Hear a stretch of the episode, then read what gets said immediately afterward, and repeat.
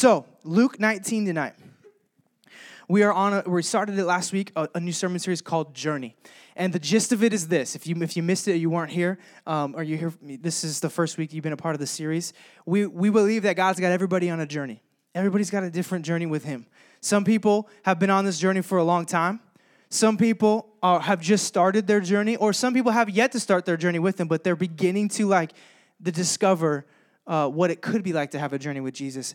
But we're going to talk about it because I, here's what I'm watching. I, I watch this happen in my life, and I watch it happen in this generation that people judge other people's journeys, and then people compare other people's journeys to their journey. And then it either like helps them feel better about themselves and their journey, or it discourages them and makes them feel depressed about them and their journey because of comparing to somebody else's journey. Everybody's got a journey that they're on with Jesus. And your journey is valuable and your journey is unique and it's special. And, and God has got something for you on your journey. And we got to stop comparing journeys with other people's journeys. We've got to stop allowing somebody else's journey to dictate our journey because there's, there's a lot of bondage that's happening. And I want to speak to it and I want to encourage some of us. And what we've been doing, we started last week, is taking a look at a, a few different points in the Gospels where we see Jesus and interact with somebody on their journey and he treats i love if you want to get to know jesus more i mean read through the gospels read through matthew mark luke and john or just pick one of them luke any, any, any of them are good. I love luke. I love john. Uh, i mean matthew and mark are cool too but just luke and john. Those, those are my those are my those are my two those are my two gospels i just i just love. They're just they're different they're different like no other. But if you really want to get to know jesus more man you get to know him through the gospels because you see this guy how he interacts with people. And we're going to take a look tonight at a, at, a, at a man's journey named Zacchaeus.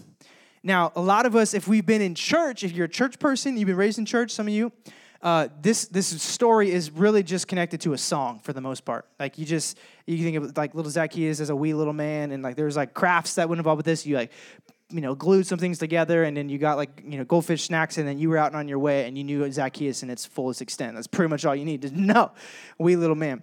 Um, but man, I have been so, uh, I, I don't know another word except for just like excited about what God is, is showing me and teaching me through this story of his encounter, Jesus' encounter with Zacchaeus. So, what we're going to do, I'm going to set some context.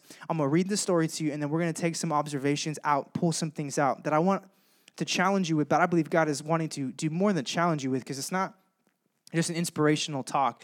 It's something that I really believe God wants to transform your heart and your thinking on and how you see Him and how you see others. So let me set some context for, for Luke chapter 19 uh, before we read it. What's gone on here? Jesus just had his moment where he he encountered the rich young ruler. If you don't know what that is, is basically this guy that was super rich that came up to him. He was young, he had a power and influence. Comes up to Jesus and he's like, "Jesus, you're amazing. What do I need to do to inherit the kingdom of God, to to, to inherit eternity?" And Jesus says, "Well, follow the Ten Commandments. Like, you know, are you are you are you following the things, the ways of God?" He's like, "Yeah, I've already done that." You know, he goes through this list. Finally, Jesus gets to the point where he's like, "Sell all of your stuff, everything you've got, and then give it to the poor." And, and then follow me. And the rich young ruler was like, nope, can't do that. Uh, it's not going to happen. And he walked away discouraged and depressed. Jesus just has this moment. That's in the chapter before. And then he comes up to the moment where he is telling about his future death. He's about to walk to Calvary. He's about to walk through that journey of walking all the way to the cross. And and then he encounters this moment with Zacchaeus. This is, and this is where we start. He literally, this is his last stop. This is Jesus' last ministry moment, if you will, before he is on his journey towards the cross. And I think that's really important because I, I don't, I just, why does God make this his last stop? Of all the things that Jesus could like do in regards to like the miracles, in regards to the people that he encounters, Jesus chooses this moment with this guy as his last stop before he goes to the cross, before he goes on that journey towards uh, the towards towards his sacrifice on the cross for, for our sins. That's important to know because there's something to this I think God wants us to see. So let's read this together and let's unpack it. If you uh, have the Bible, 825, follow along with me. Here we go. Verse 1 He entered Jericho, and he was passing through, and behold, there was a man named Zacchaeus.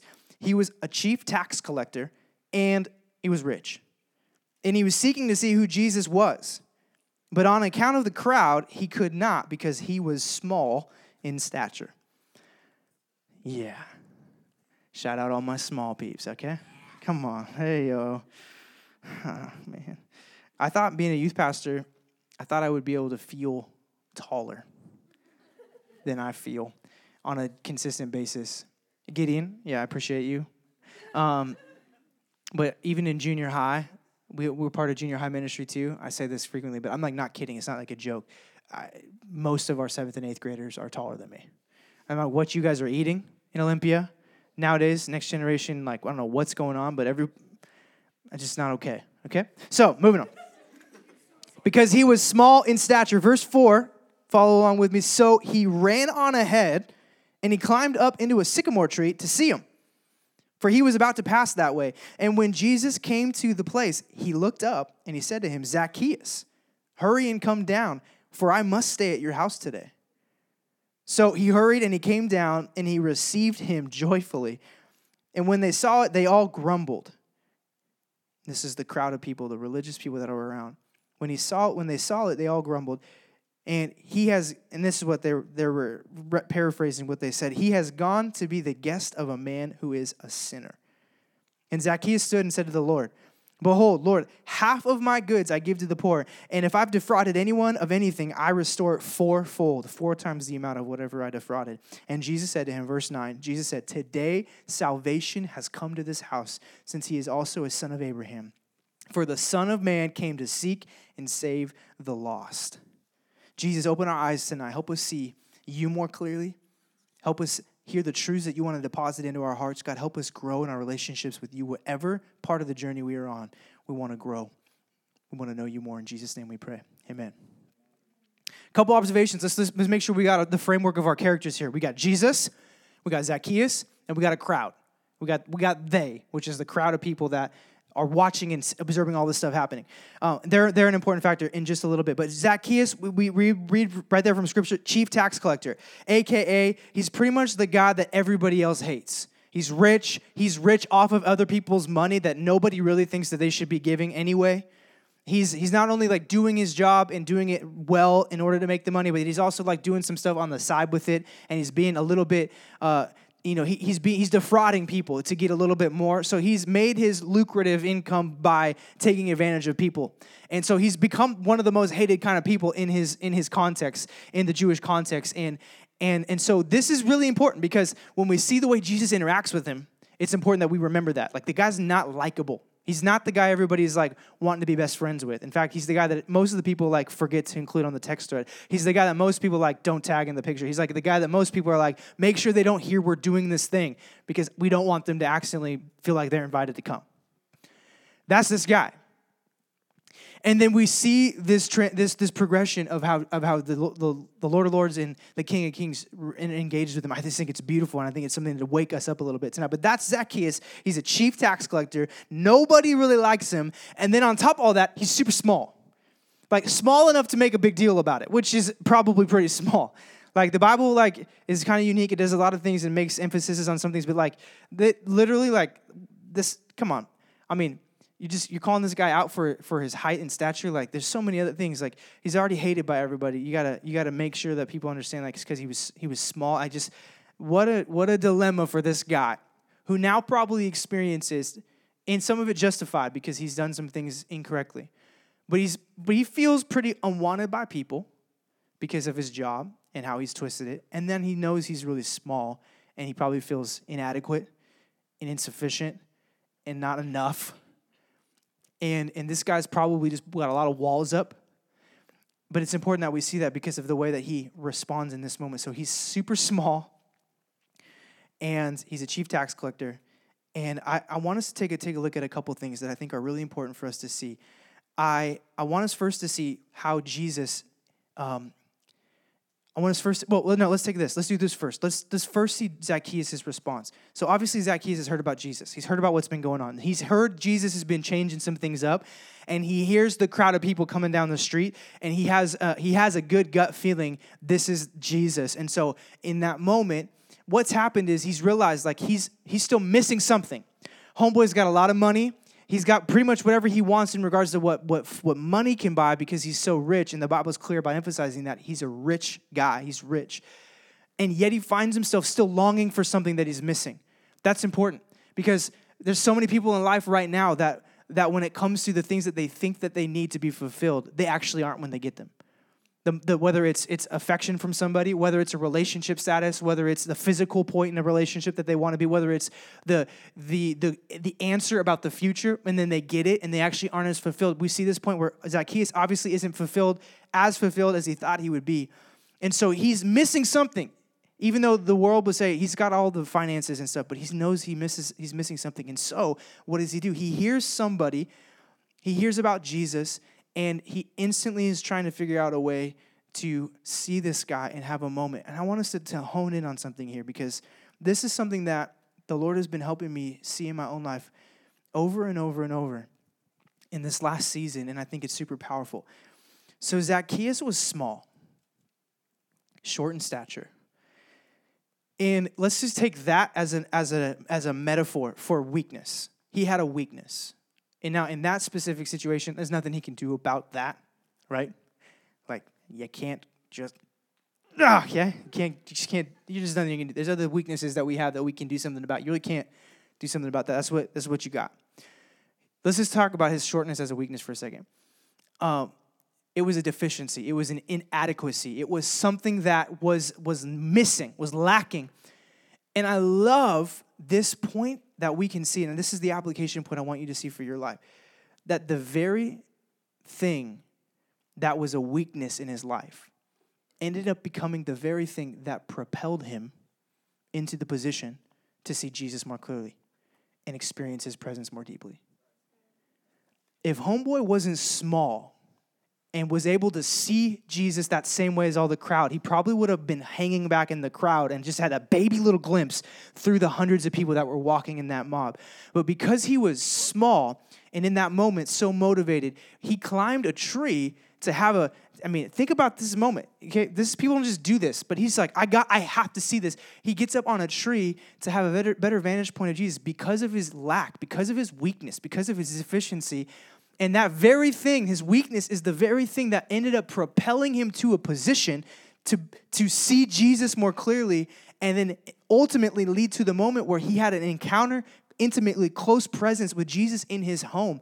There's so many things in our lives that we look at our lives through the lens of a weakness. In fact, if I were to ask you right now, what is your weakness or what are your weaknesses, you would be able to probably rattle off much more than if I were to say, what are your strengths? Like for whatever reason in life, we, we it's so much more clear for us to see our weaknesses and our inadequacies and our and our lackings and our shortcomings than it is for us to be, yeah, I'm really strong in this. Like I have this. I'm good at this. God's given me this. But man, we we're so harsh on ourselves. We are so we're such harsh critics in in the things that we're lacking. But but the things that you're lacking are actually gifts. If we can have a reframing of our weaknesses, tonight I, I looked at this and I saw this story and I was like, if if if Zacchaeus wasn't short, he misses that moment.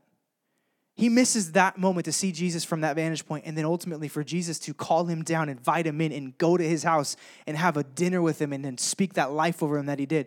What are some of the weaknesses that you've been trying to that you've been trying to push aside, that you've been trying to, you have been saying, this is why I can't do what I'm supposed to do, that God is wanting to help you reshape and go, no, that very thing that's lacking is gonna be the very thing that shines my strength through the most.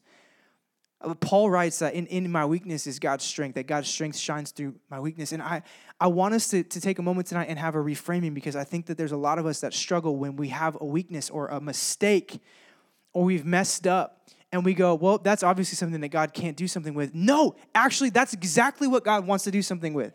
I, let me take a moment and talk about failures for a second because some of you are like, okay, I don't know what my weaknesses are, but I know I've failed a lot. Like I've royally messed up a lot.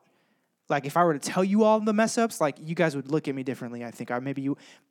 And but here's a beautiful thing about Jesus, like, and we're going to see this in the next couple weeks as well. But that the, the even the the failures are things that if we give them over to Jesus, His glory can shine through even brighter than if we were to try to just wall up in all of our strengths.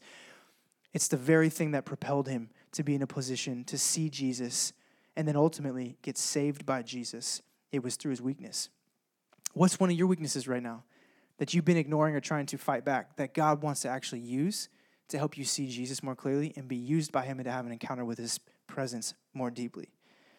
So that's a, that's a big thing we need to see. The next thing we need to see here is I love that Jesus calls His name, calls him by name, which is interesting because at this point, I mean, God, Jesus is, is God, but he's, he's man, but he doesn't know Zacchaeus. He's never had an encounter with Zacchaeus, but he, he calls him by name, and Zacchaeus comes down. I think it's a reminder for us even tonight to remember that, like, where you might be in your relationship with Jesus, you might be feeling forgotten.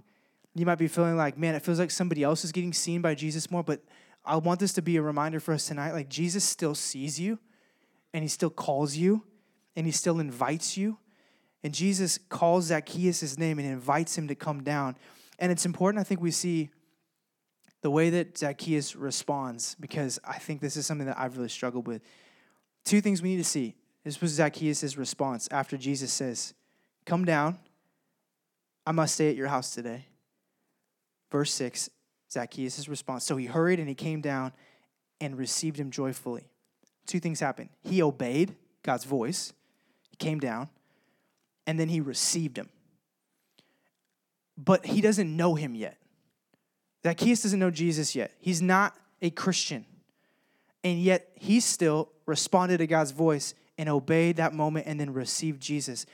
There's a lot of people in our life that I think you and I disqualify from being able to have encounters or be used or have relationship with Jesus because of who they are and what they've done. And like it's time for that to stop here's what I'm saying. We don't get to have this like chosen few, chosen frozen, the, the few, the proud, the Christian youth group.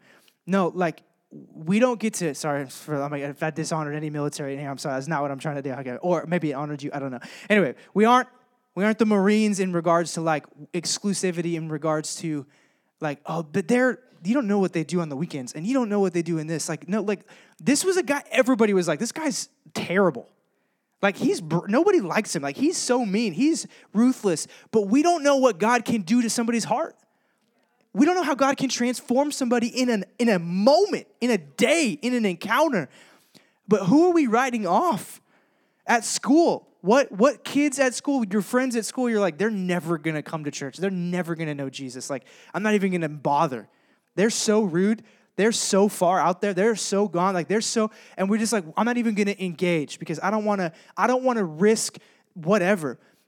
And yet we see this moment where Jesus' last stop before he walks into the progression of walking to Calvary, he makes a point to demonstrate to everybody following him that yeah, all the, the all y'all look at this guy and you don't think anything positive about him, but I'm gonna show you how valuable he is to me, how much I have for his life still. And in fact, you see this beautiful picture of, of Zacchaeus just so like, uh, yes, I don't even know you yet. I don't even know what it means to follow you yet. But uh, uh you say, come down, I'm going to come down. And, I'm gonna, and he receives Jesus joyfully. I just think we are missing some, some opportunities to believe more for people in our lives. Who have we disregarded? Who have we discounted? Who have we said, yeah, but that, like, you don't know what they smoke. Yeah, you don't know what they watch. Yeah, you don't know what they do in their relationship. Yeah, you don't know the way that they talk about these people. And, and it's time for us to stop being those people because that's not the heart I see demonstrated here with the heart of God and how he sees people. He obeys and he receives. And I love that all Zacchaeus had was a spark of intrigue. All he had was a spark. It wasn't like a full bore, like, here's, I know that he's my savior and I know he's gonna change my life. He just had a spark. Like, I'm intrigued. I'm gonna get up in this tree to see him a little bit better. All it takes is a spark. How many, how many of our friends have sparks that we need to continue to fan into flame in an invitation to bringing them to Jesus and to showing them who Jesus is? I, I just, I love that because, man, I've so disregarded people. Jesus calls him by name. Zacchaeus responds, he obeys and he receives Jesus joyfully. And, and I love this, this big moment here that's happening too. This is huge. And I'll probably, uh, Jaden, I'll invite you up because I want us to take this is kind of where we're going to conclude if, if you want to come up, man. Hey, J Dog. 100%. 100%. Don't, don't worry about it. Can you? I love this guy. Will you guys give it up for my guy right here? This is my. This is my.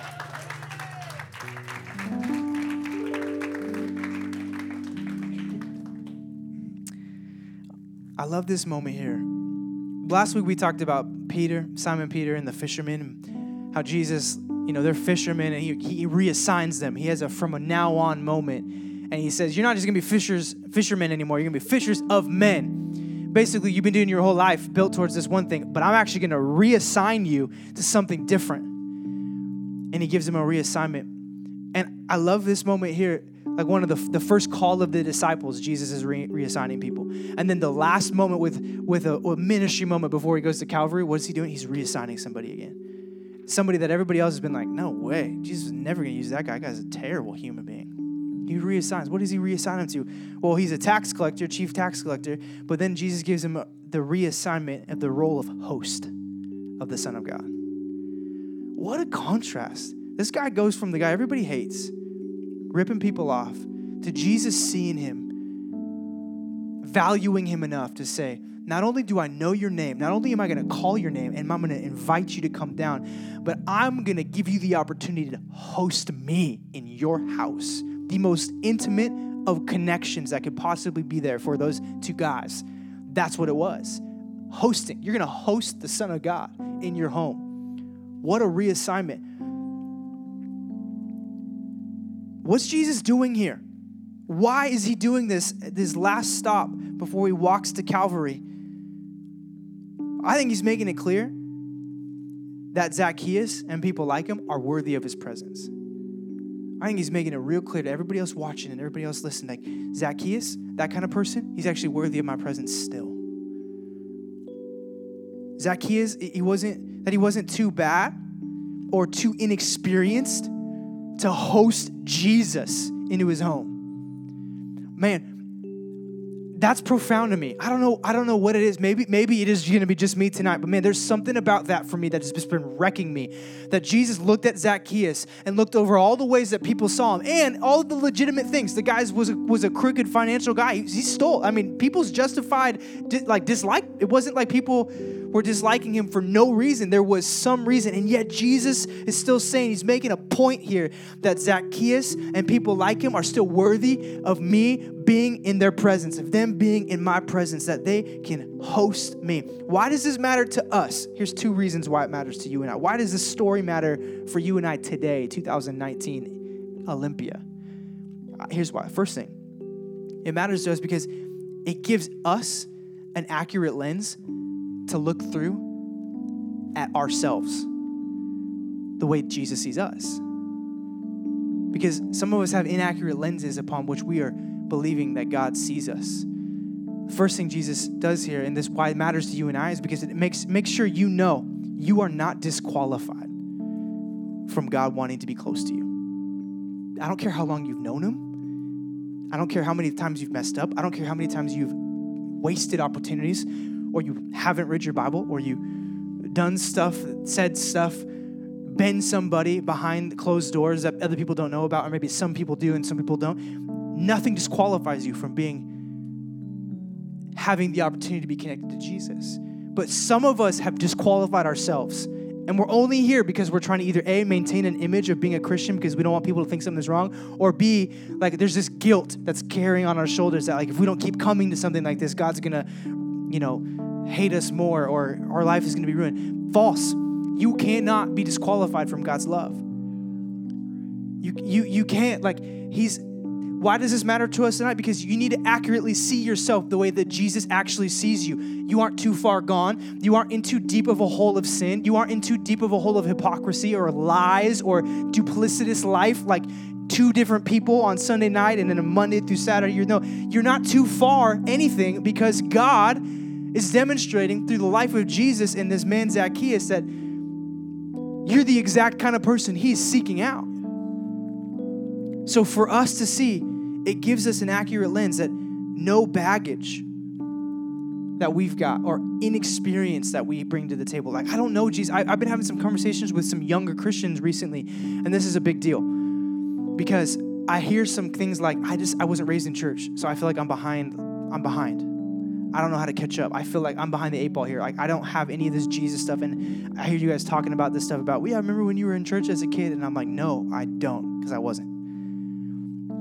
And I hear people talk about, and then they're talking through the lens of like disqualifying themselves from being used by God or experiencing Him in an intimate, awesome way. And God's wanting to say to you tonight, if that's you, no, no.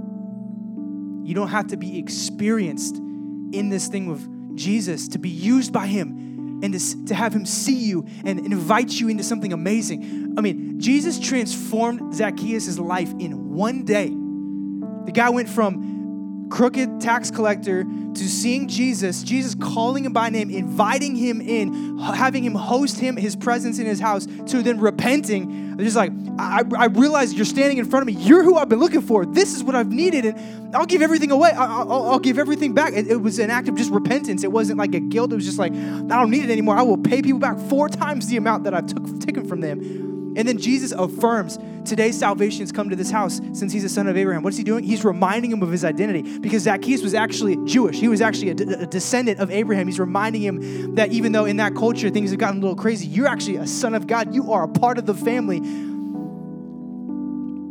What lens are you looking through yourself and how Jesus sees you, and how are you disqualifying yourself from having a great relationship with Jesus or being used by God? God wants to reframe that lens tonight. That's the first reason why it matters. And the second reason why it should matter to us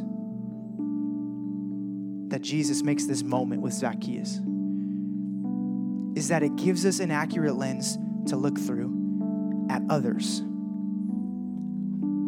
So the first one is the accurate lens to look through at you. The second one is the accurate lens look through at others. I mean, how often do we disqualify people from experiencing God or potentially experiencing God or being used by God? I do, I've done this so many times, and I'm, I'm, God was just convicting me over and over and over this, this week of reading and studying. Like, it's time to stop disqualifying people before they even have an opportunity. Who are you not inviting because you've already been like, yeah, no, not them. No, they'll come here and they won't even listen to anything I want to say about Jesus. Who are we disqualifying? Who, what Jesus does here, he makes a bold moment for everybody else because uh, the crowd, that one verse about the crowd in verse 7 is, is this grumbling, right? They, they saw it, the crowd saw it, and then they grumbled and they made this, this comment. He's gone in to be the guest of a man who's a sinner. And there's always gonna be people, there's always gonna be a crowd. When you make the decision, I'm gonna be an agent that can be a, an extension of Jesus' love unconditionally to people that don't deserve his love, which, by the way, we're all in that box. You're always going to have a crowd who doesn't understand and says something that they're always going to have haterade floating around. There's always going to be people that are like, why are they hanging out with them? Why are they talking to them? They don't belong here.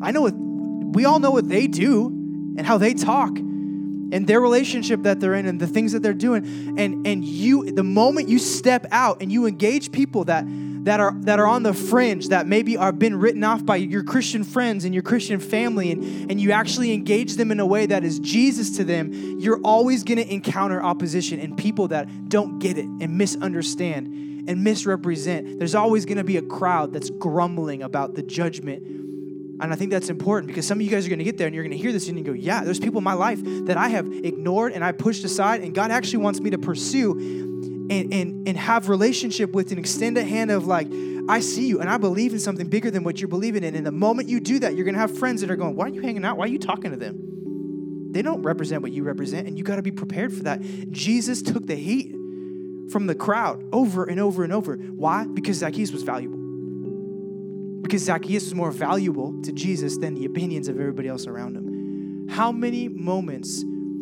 have been in front of you where you have allowed the opinions of others to be more valuable than the one or the two or the group? That God is saying, I want to use you to bring them to be a connection to me. I just think that God's raising up a next generation to say, like, it ends with this generation.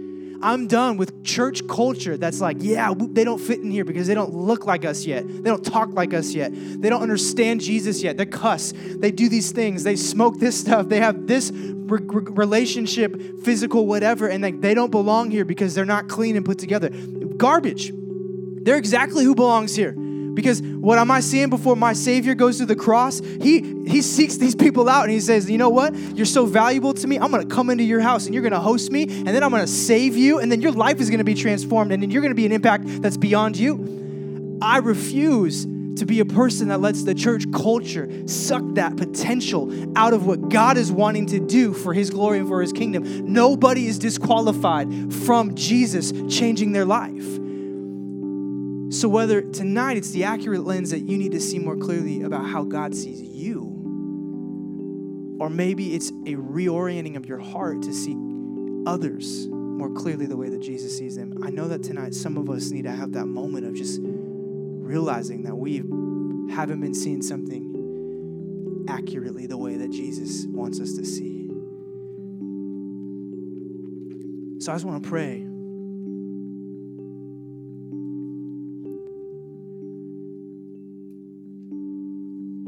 Very thing that we think holds us back, our past, our baggage, our weaknesses, our inadequacies, may be the very thing that God uses to propel us to see Jesus more clearly and experience his presence more deeply.